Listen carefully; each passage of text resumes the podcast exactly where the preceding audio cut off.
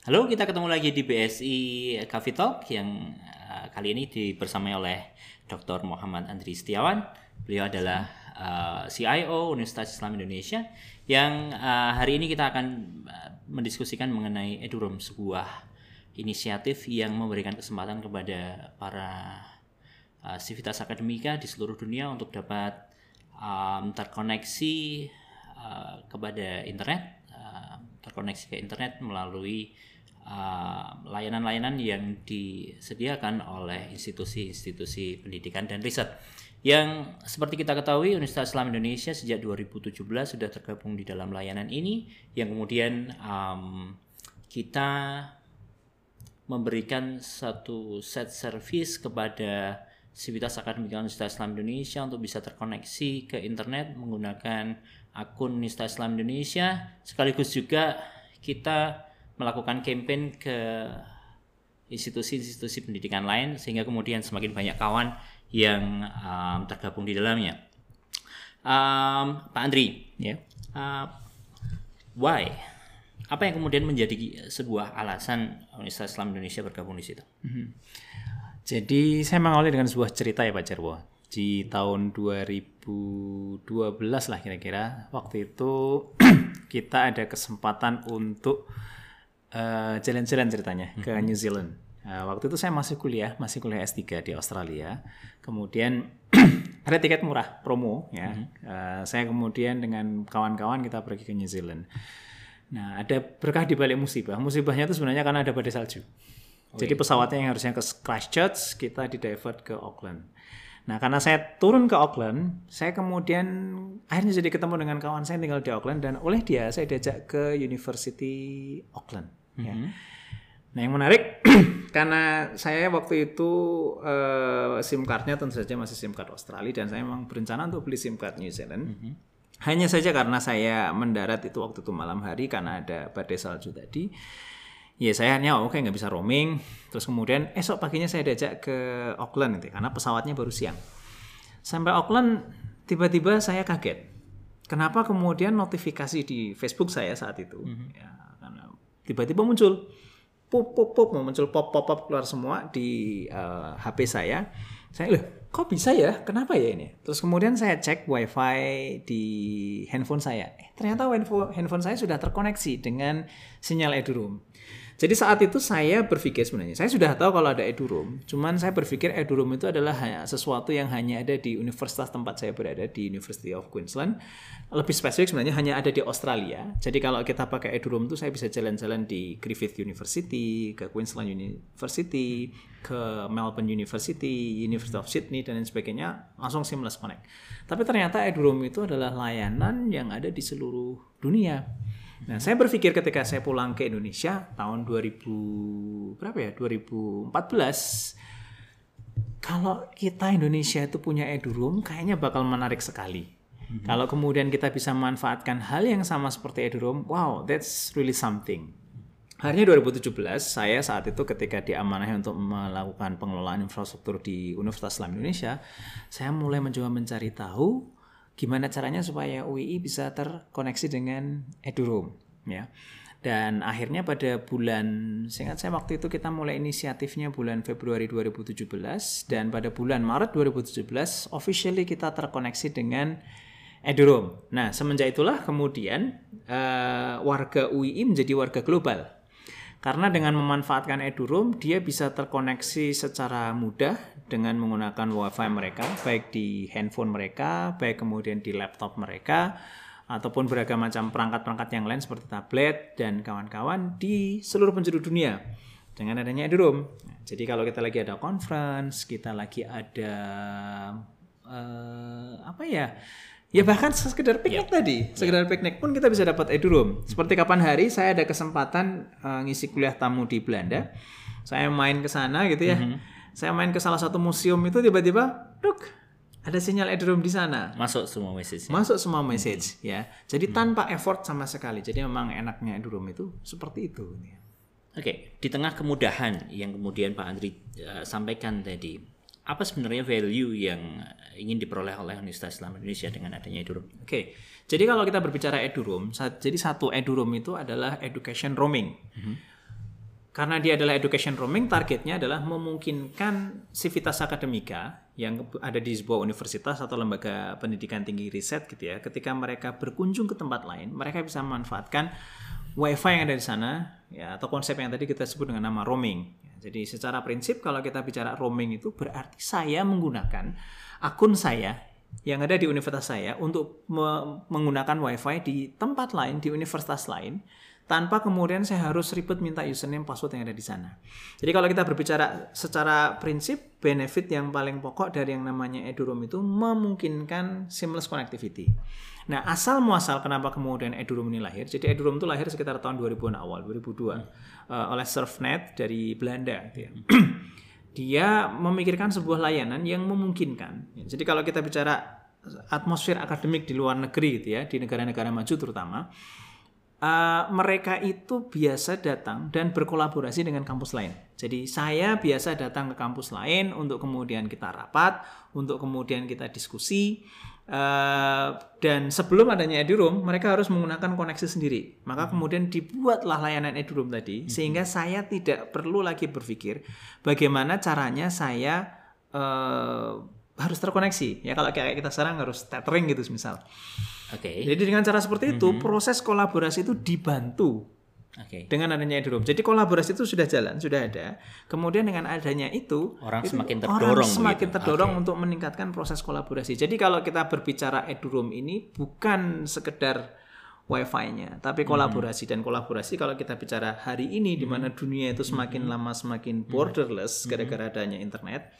Apa yang terjadi hari ini, jam ini, detik ini kita bisa mengetahui di belahan dunia yang lain apa yang terjadi sekarang, kita bisa tahu. Nah, proses perjalanan orang traveling, orang kemudian saling berkunjung satu dengan yang lain itu juga sangat masif. Dan ini sangat dibantu dengan adanya eduroam tadi. Oke, kalau di UI sendiri sejauh mana kemudian benefit kolaborasi tadi sudah dirasakan? UI mulai bulan Februari 2017, 18, 19, 20, sudah masuk tahun ketiga. Ya sudah dirasakan seperti apa? Oke, jadi kalau kita berbicara eduroam di Universitas Islam Indonesia sendiri gitu ya, ada banyak cerita-cerita yang ya terus terang bikin kita happy gitu ya ketika kemudian orang sudah punya eduroam gitu ya. Suatu ketika ada seorang dosen yang dia melanjutkan studi S3 di Jepang. 2 minggu pertama itu biasalah belum punya akun. Kenapa ya? Karena harus proses registrasi, harus proses ini itu macam-macam gitu ya. Dan dia belum punya akun sama sekali. Jadi membayangkan seseorang datang ke luar negeri, ke kampus, kemudian mereka belum punya akun. So what to do? Bagaimana cara saya kemudian bisa mengakses internet ketika saya ada di kampus? Nah, thanks to eduroam gitu ya. Bahkan sebelum dia enroll sebagai mahasiswa S3 di sana, dia sudah bisa terkoneksi. Kenapa dia bisa terkoneksi? Ya karena dia menggunakan akun eduroam punyanya Universitas Islam Indonesia. Nah, kali kesempatan lain ada seorang dosen yang juga nge-WA saya. Pada saat itu sedang ada conference di, seingat saya kalau nggak tidak salah, di Macau. Ada konferensi pendidikan bahasa Inggris di Macau. Si dosen ini kemudian nge-WA saya gini, "Pak, makasih eduroamnya." Loh, gimana Bu kok makasih eduroamnya? Iya, karena ini wifi-nya lagi pada bermasalah semua kecuali eduroam. Jadi ketika semua orang tuh masih sibuk harus masukin username, harus masukin password, kita pakai eduroam langsung otomatis connect, seamless. Nah, ini sangat luar biasa gitu ya, bagaimana kemudian kita menjadi sangat terbantu secara kegiatan akademik dengan memanfaatkan adanya yang layanan eduroam ini. Itu tadi dari perspektif kita sebagai Universitas Islam Indonesia ketika keluar. Bagaimana sebaliknya? Apakah kemudian orang-orang di luar Universitas Islam Indonesia juga bisa mendapatkan satu benefit? Oh ya, tentu saja. Sangat tentu saja sangat bisa mendapatkan benefit gitu ya. Kita punya program misal student exchange secara rutin di Universitas Islam Indonesia, misal di salah satu prodi di Teknik Informatika, di Informatika gitu ya. Di prodi Informatika itu hampir setiap tahun kita punya exchange mahasiswa dari Thailand ya, yang kemudian datang ke sini. Kalau sebelum-sebelumnya ya kita harus ngasih akun ke mereka. Sekarang mereka the first day they come, bahkan mereka sebelum enroll ke dalam sistem kita, itu mereka sudah langsung otomatis connect. Jadi ketika butuh bimbingan dengan dosen, ketika kemudian mereka butuh buka laptop untuk kemudian searching something, mereka langsung bisa menemukan. Ya, begitu juga kapan hari kita dapat student exchange dari Inggris, dari UK. ya, student exchange dari UK. Yang dari UK ini juga sama, mereka datang langsung otomatis connect. Okay. Dari Jerman. Jadi kita mendeteksi di tempat kita tuh ya dari Australia, karena kebetulan kita punya partner dengan University of Queensland di Australia, kita juga dengan UWA Western Australia, dan kemudian dengan Murdoch kalau tidak salah, saya lupa. Intinya mereka sering berkolaborasi dengan kita. Pada saat mereka datang ya seamless. Jadi a bit surprising bagi sebagian orang ketika datang, "Oh, ternyata ada eduroam di sini." Langsung otomatis connect. Yang kemudian kalau kita melihat sekian banyak negara yang tadi Pak Andri sebutkan gitu, seberapa mudah sih sebenarnya sebuah institusi itu bisa bergabung ke eduroam? Kalau kita berbicara seberapa mudah, jawabannya adalah mudah sekali. Okay. Jadi kalau kita berbicara yang namanya eduroam itu secara prinsip, ini teorinya gitu ya, dia adalah proxy authentication, jadi autentikasi berjenjang. Asal perangkat yang dipakai itu sudah mendukung untuk kegiatan autentikasi berjenjang tadi, ya, backend yang dipakai sudah mendukung autentikasi berjenjang, easy gitu ya. Bahkan terus terang kalau kita bicara khususnya Indonesia gitu ya, Indonesia itu jauh lebih simpel dibandingkan dengan beberapa negara lain yang mereka juga sama-sama menerapkan eduroam. Jadi eduroam itu secara umum mereka berada di bawah layanan yang namanya Research Education Network atau REN. Nah, Research Education Network di banyak tempat di seluruh dunia ini adalah semacam ISP, penyedia jasa internet service provider, yang menyediakan layanan internet bagi kampus-kampus yang mereka membutuhkan konektivitas internet tadi. Nah, selama mereka subscribe ke REN tadi, maka kemudian mereka bisa mendapatkan layanan eduroam. Ya. Kalau mereka nggak subscribe, ya mereka nggak bisa dapat layanan eduroam. Nah, kalau di Indonesia kita bahkan simple gitu ya, bahkan sesederhana tinggal untuk saat ini gitu ya, email ke pengelola eduroam Indonesia gitu ya. Maka kemudian within minutes, asal mereka sudah deploy teknologinya, asal sudah kemudian menjalankan sesuai dengan requirement, dalam hitungan menit itu selesai, langsung eduroam bisa on di tempat mereka. Jadi sebenarnya tidak ada kata sulit untuk kemudian kita berbicara bergabung dengan eduroam. Ya, tidak terlalu banyak requirement. Ya, even ketika kita tadi saya sampaikan di luar negeri sekalipun gitu ya, ketika eduroam harus subscribe ke REN dan sebagainya pun sebenarnya juga nggak terlalu sulit ya. Yang penting kalau bagi mereka sih subscribe saja, ya. Subscription-nya itu tentu saja bisa berbayar atau bisa pula gratis. Kalau di Indonesia kebetulan gratis, subscription eduroam setidaknya sampai hari ini gratis. Di beberapa negara lain pun setahu saya juga ada yang gratis. Kalaupun toh ada yang berbayar, biasanya juga tidak terlalu mahal. Akan tapi benefitnya outweighing dari effort biaya yang kemudian harus dikeluarkan. Value tadi itu sangat besar sekali. Jadi orang luar datang ke kita nggak perlu tanya-tanya password lagi. Coba dibayangin kalau ada seorang tamu datang jam 7 malam ke kampus kita. Itu sudah di luar jam kerja. Sudah di luar jam kerja, dan kemudian mereka ini masih tidak perlu kemudian kita ribut telepon ke IT support, tolong dong kasih username sama password, ada tamu saya nih dari Jerman, masa dia jauh-jauh dari Jerman nggak bisa dapat akses internet. Dan itu sama terjadi di banyak perguruan tinggi tentu saja, apalagi kampus-kampus yang mereka sudah biasa jam kerjanya sampai malam hari gitu ya, ketika kemudian kita melakukan riset, kolaborasi dan lain sebagainya, ya akan lebih mudah kalau menggunakan yang seperti itu. UI kan sudah 3 tahun nih, dari 17 ke sekarang Februari 2020 gitu. Siapa saja sih sebenarnya yang boleh gabung ke eduroam selain kita, contohnya UI sebagai institusi pendidikan tinggi gitu. Oke. Jadi eduroam itu proses delivery-nya nanti biasanya akan dibagi menjadi 2. Yang pertama yang kita sebut dengan nama eduroam IDP atau Identity Provider. Nah, eduroam Identity Provider ini adalah seperti kita universitas yang biasanya mereka punya back-end identitas. Jadi ada username sama password lah, gampangnya kayak gitu. Jadi selama organisasi ini punya username dan punya password dan dia menyimpan semuanya, dan username dan password ini akan dipakai untuk koneksi eduroam, itu disebut dengan nama eduroam IDP, Identity Provider. Yang kedua ada eduroam SP, Service Provider. Nah, eduroam Service Provider ini adalah secara prinsip yang menyediakan layanan eduroam kepada khalayak, sehingga orang yang berhak untuk connect eduroam alias eduroam IDP tadi, dia bisa terkoneksi ke SP. Jamaknya lazimnya kalau kita berbicara universitas atau higher education ya, seperti politeknik dan lain sebagainya, atau lembaga riset kayak CERN yang ada di Europe itu, ya.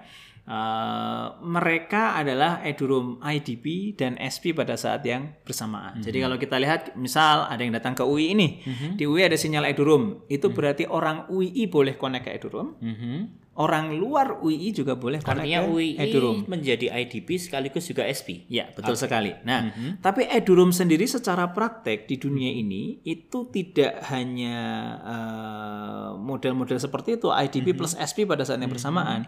Eduroam pun memungkinkan yang namanya eduroam SP saja, SP only. Jadi layanan ini bisa kita dapatkan semisal di airport. Jadi kalau Pak Jarwo ada kesempatan nih pergi ke Norway, ya, pengen nonton Northern Lights nih, pengen nonton siapa namanya Aurora.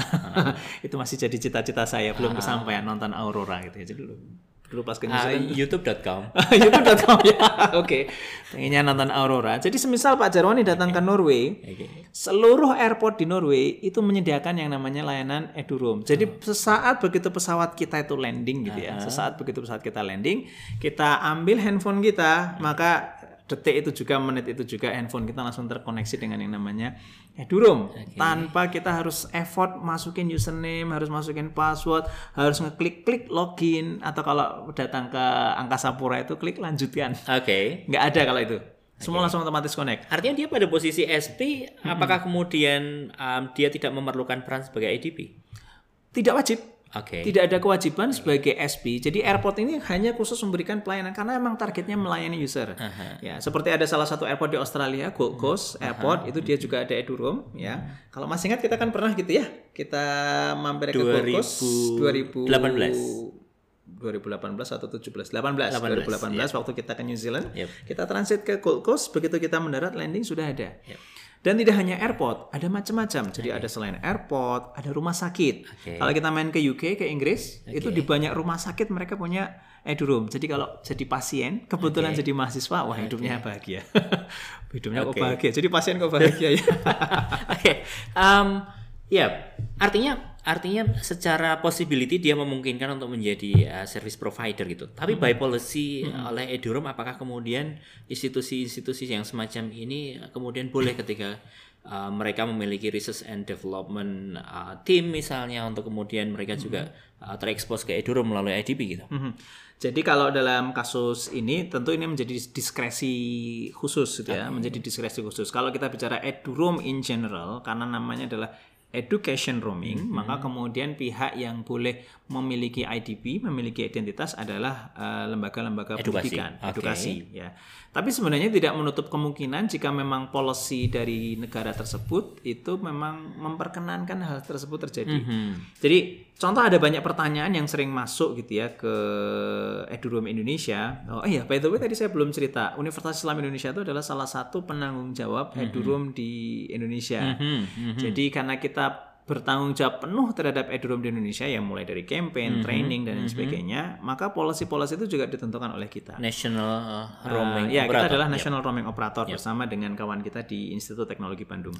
Nah, jadi kalau kita berbicara siapa sebenarnya yang boleh menjadi identity provider, sebenarnya pertanyaan itu kembali lagi ke masing-masing negara karena mereka yang paling berhak menentukan. Dalam kasus Indonesia, as long as selama kita punya domain.id, kita bisa memproses. Ya, jadi ACID. Kalau kita mau loh ya, GoID, SCHID. Ini kalau kita mau. Nah, hanya saja seperti ini kasusnya. Jadi ada beberapa negara itu yang mereka punya restriksi penuh terhadap semisal jaringan-jaringan pendidikan, katakanlah sekolah dasar, sekolah menengah gitu ya.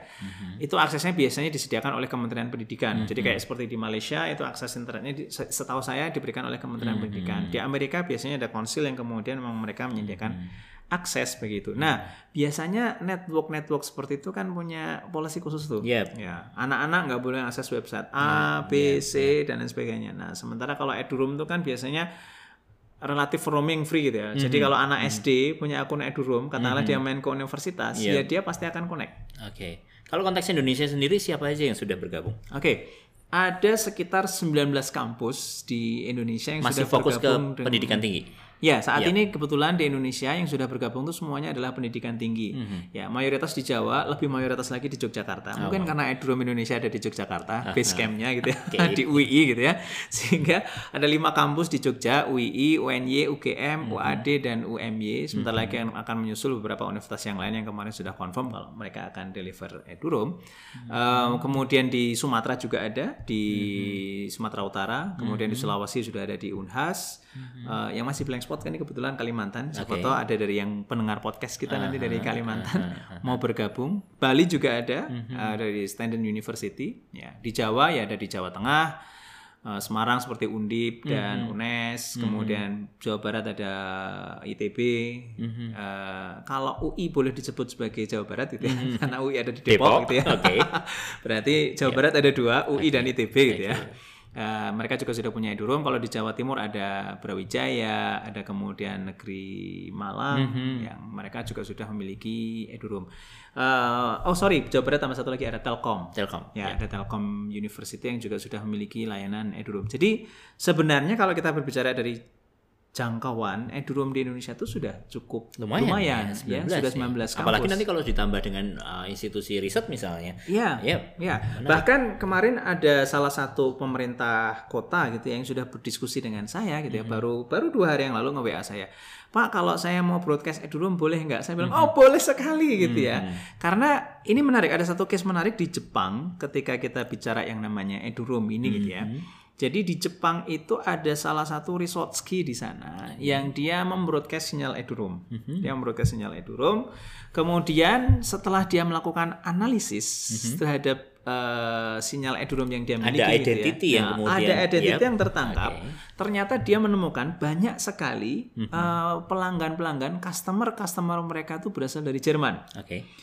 Dia kemudian, jadi ini pengelola eduroam Jepang waktu itu cerita ke saya. Jadi setelah kemudian mereka mengetahui ada banyak tamu dari Jerman, maka mereka mulai mengubah gaya mereka berpromosi. Tadinya brosur itu semuanya pakai bahasa Jepang, ya pakai huruf kanji, hiragana, katakana itu ya. Setelah kemudian ada banyak orang dari Jepang, itu kemudian mereka bikin brosur. Dari Jerman tadi ya, mereka bikin brosur dalam bahasa Jerman. Jadi bisa dibayangkan, katakanlah misal daerah istimewa Yogyakarta nih sebagai daerah wisata gitu ya. Kalau kemudian kita punya eduroam di mana-mana gitu ya, ada banyak turis, dan Jogja kan juga tentu saja sebagai kota nomor 2 turis terbanyak di Indonesia. Dan kota pelajar gitu ya. Saya hakul yakin ada banyak orang-orang asing yang datang ke sini untuk belajar, untuk conference, untuk kemudian bahkan berwisata. Dan kita bisa tahu dari negara-negara mana. Jadi anggap saja misalnya nih Pemkot Kota Yogyakarta punya eduroam di seluruh kota blanket gitu ya.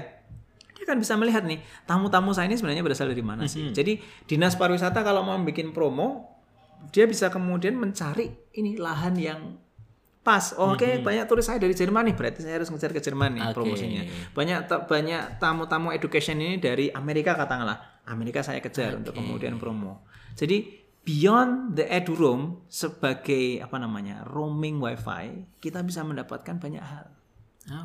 Artinya kemudian ketika kita memiliki Yogyakarta ini sebagai kota pelajar, menarik kalau misalnya turis-turis luar negeri disambutnya dengan eduroam gitu. Tentu saja. Sejauh mana sih sebenarnya sebuah institusi ketika dia akhirnya memutuskan untuk bergabung dengan eduroam?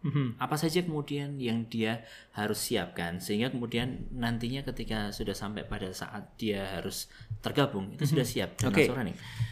Kalau kita bicara eduroam, tentu ada minimum requirement yang harus dimiliki gitu ya. Jadi kalau kita bicara eduroam itu menggunakan konsep teknologi yang disebut dengan nama 802.1x, 802.1x. Ya, orang sering menyebutnya sebagai 802.1x untuk kemudian kepentingan wifi. Nah, jadi dengan 802.1x ini ada satu hal yang sangat menarik. Jadi kalau kebiasaan kita di Indonesia, mayoritas kita datang ke hotel, datang ke stasiun kereta api, ke bandara, ke kafe, restoran, mall sekalipun gitu ya. Kalau kita connect wifi itu kan kita klik wifi-nya dulu, kemudian kadang kita disuruh masukin username dan password. Ya, minimal banget ada tombol login tadi, atau lanjutkan. Kalau di Angkasa Pura itu selalu tombolnya lanjutkan. Nah, kalau kita menggunakan eduroam dengan adanya 8021x ini, konsepnya adalah seperti saya sebut set and forget. Jadi kita pada saat connect eduroam pertama kali itu kita akan diminta username dan password. Setelah kita berhasil connect, maka kita tidak akan pernah dimintai kembali username dan password. Apakah metode ini kurang aman? Justru ini jauh lebih aman daripada captive portal yang selama ini sering kita temukan di perhotelan, di tempat-tempat tadi yang saya sebutkan, bentuk pop-up yang saya harus masukin username dan password. Jauh lebih aman. Kenapa? Karena kita mengamankan di layer yang lebih bawah lagi, posisinya jauh lebih bawah. Jadi sebelum koneksi ini terjadi, saya harus autentikasi terlebih dahulu. Kalau kita pakai yang ada di hotel, di airport, bandara tadi, dia sudah punya koneksi terlebih dahulu, punya IP address, punya subnet mask, punya gateway dan lain sebagainya, baru saya terautentikasi. Jadi kalau kita berbicara, selama perangkat ini mendukung teknologi 8021x, ya kalau dalam kasus di UI gitu ya, misal kita pakai perangkatnya ya biasanya kita pakai perangkat kelas enterprise. Kenapa enterprise? Karena butuh high density, karena mahasiswanya banyak. Satu AP itu bisa akses point ya, itu bisa diakses oleh 50 sampai 100, 150 orang. Itu nggak bisa pakai akses point yang kelasnya biasa, harus pakai enterprise. Tapi tidak wajib, maksudnya yang kelas-kelas biasanya harga 1 jutaan ya. Tentu saja kita nggak bisa sebut merek di sini ya. Artinya bisa diperoleh dengan mudah. Bisa diperoleh dengan mudah. Kalau akses poinnya banyak seperti di UII yang kita punya hampir 800 akses point, nah itu tentu saja butuh yang namanya controller untuk memudahkan proses aksesnya. Nah, selama kemudian mereka sudah bisa deploy 8021x, biasanya ini backendnya mereka ada daftar username sama password yang biasa disimpan di namanya directory. Kalau basisnya Windows Server itu namanya Active Directory. Kalau basisnya Linux biasanya kita menggunakan OpenLDAP ya. Atau kita kalau mau pakai database tradisional kita menggunakan MySQL, boleh nggak? Ya boleh saja, nggak ada masalah ya. Tapi biasanya disarankan sih menggunakan directory. Jadi selama dia punya kombinasi tadi directory, terus kemudian dia punya kombinasi perangkat yang mendukung .1x, eduroam akan jalan dengan lancar. Bahkan nih kalau kemudian kita bicara praktek di sebuah universitas yang namanya akses seperti ini nih, ya nanti integrasi akses email dengan menggunakan akses wifi, akses apalagi sistem informasi misalnya menggunakan wifi, akses wifi tadi menggunakan tadi seamless, dan sifatnya semuanya serba seamless. Jadi intinya tuh eduroam teknologinya ini memudahkan orang. Jadi orang itu jadi merasa tidak harus, a bit annoying lah kalau kemudian setiap saat saya harus login. Paling annoying itu kalau kita ganti gedung, pindah gedung, disconnect, login lagi. Apalagi kena time out. Nah, eduroam mengeliminasi hal-hal yang seperti itu. Artinya kawan-kawan sekalian pendengar podcast BSI Coffee Talk, ketika kemudian menginginkan untuk bergabung di sini, konteksnya adalah sebagai IDP ya, sebagai IDP tentunya kemudian mesti mulai menyiapkan bagaimana agar bisa memiliki satu manajemen akun yang terpusat begitu ya, sehingga kemudian nanti akan ada identitas yang jelas dengan domain.id misalnya. Jadi kalau dalam kasus ini nanti eduroam itu, eduroam Indonesia itu akan diidentifikasi berdasarkan .ac.id.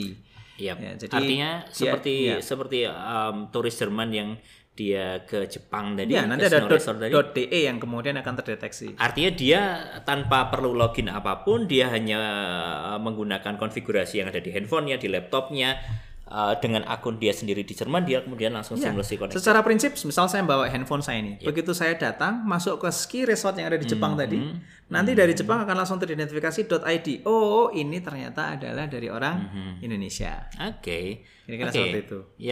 Rekan-rekan sekalian yang para pendengar sekalian yang saya hormati, tadi Pak Andri sudah menjelaskan tentang bagaimana kemudian benefits, steps, value dan lain sebagainya, yang kemudian menarik bagi para penyimak sekalian, pendengar sekalian podcast Badan Sistem Informasi, bahwa langkah kerja untuk bisa menyiapkan ke arah eduroam ini doable, mudah, yang insya Allah bisa dimulai, sehingga kemudian di dalam acara ini kita sekaligus mengundang gitu ya, institusi-institusi pendidikan di Indonesia, institusi riset, supaya bisa bergabung bersama-sama, kerja bareng, berkolaborasi. Tentu. Nah, sehingga, saya ada satu tambahan Pak Jero, tadi sedikit kelupaan.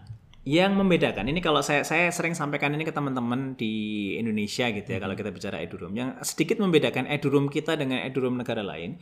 Jadi kalau di negara lain itu kolaborasi itu sudah ada, difasilitasi oleh eduroam. Nah kadang saya tuh kalau ke Indonesia itu agak bete-nya gitu ya, ini kita kenapa kita susah banget sih berkolaborasi, kenapa sih kita susah banget masih, kalau orang aja bilang sopo siro sopo ingsun gitu ya, kamu tuh siapa, saya ini siapa, kamu mau ngajak kolaborasi. Nah saya berharap dengan adanya eduroam ini, kalau selama ini kita belum pernah partnership, kita belum pernah kerjasama. Kita sekarang sudah difasilitasi loh, sudah ada fasilitasnya untuk kolaborasi dengan menggunakan eduroam.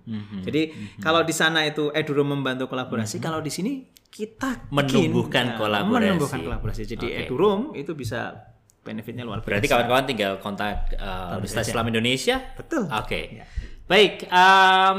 Rekan-rekan sekalian yang saya hormati, demikian diskusi kita tentang eduroam. Terima kasih Pak Andri sudah berkenan berbagi. Semoga nanti semakin membesarkan semangat kolaborasi antar perguruan tinggi, institusi pendidikan tinggi, research, government, dan lain sebagainya. Sehingga kemudian kita betul-betul bisa mendapatkan benefit di dalamnya.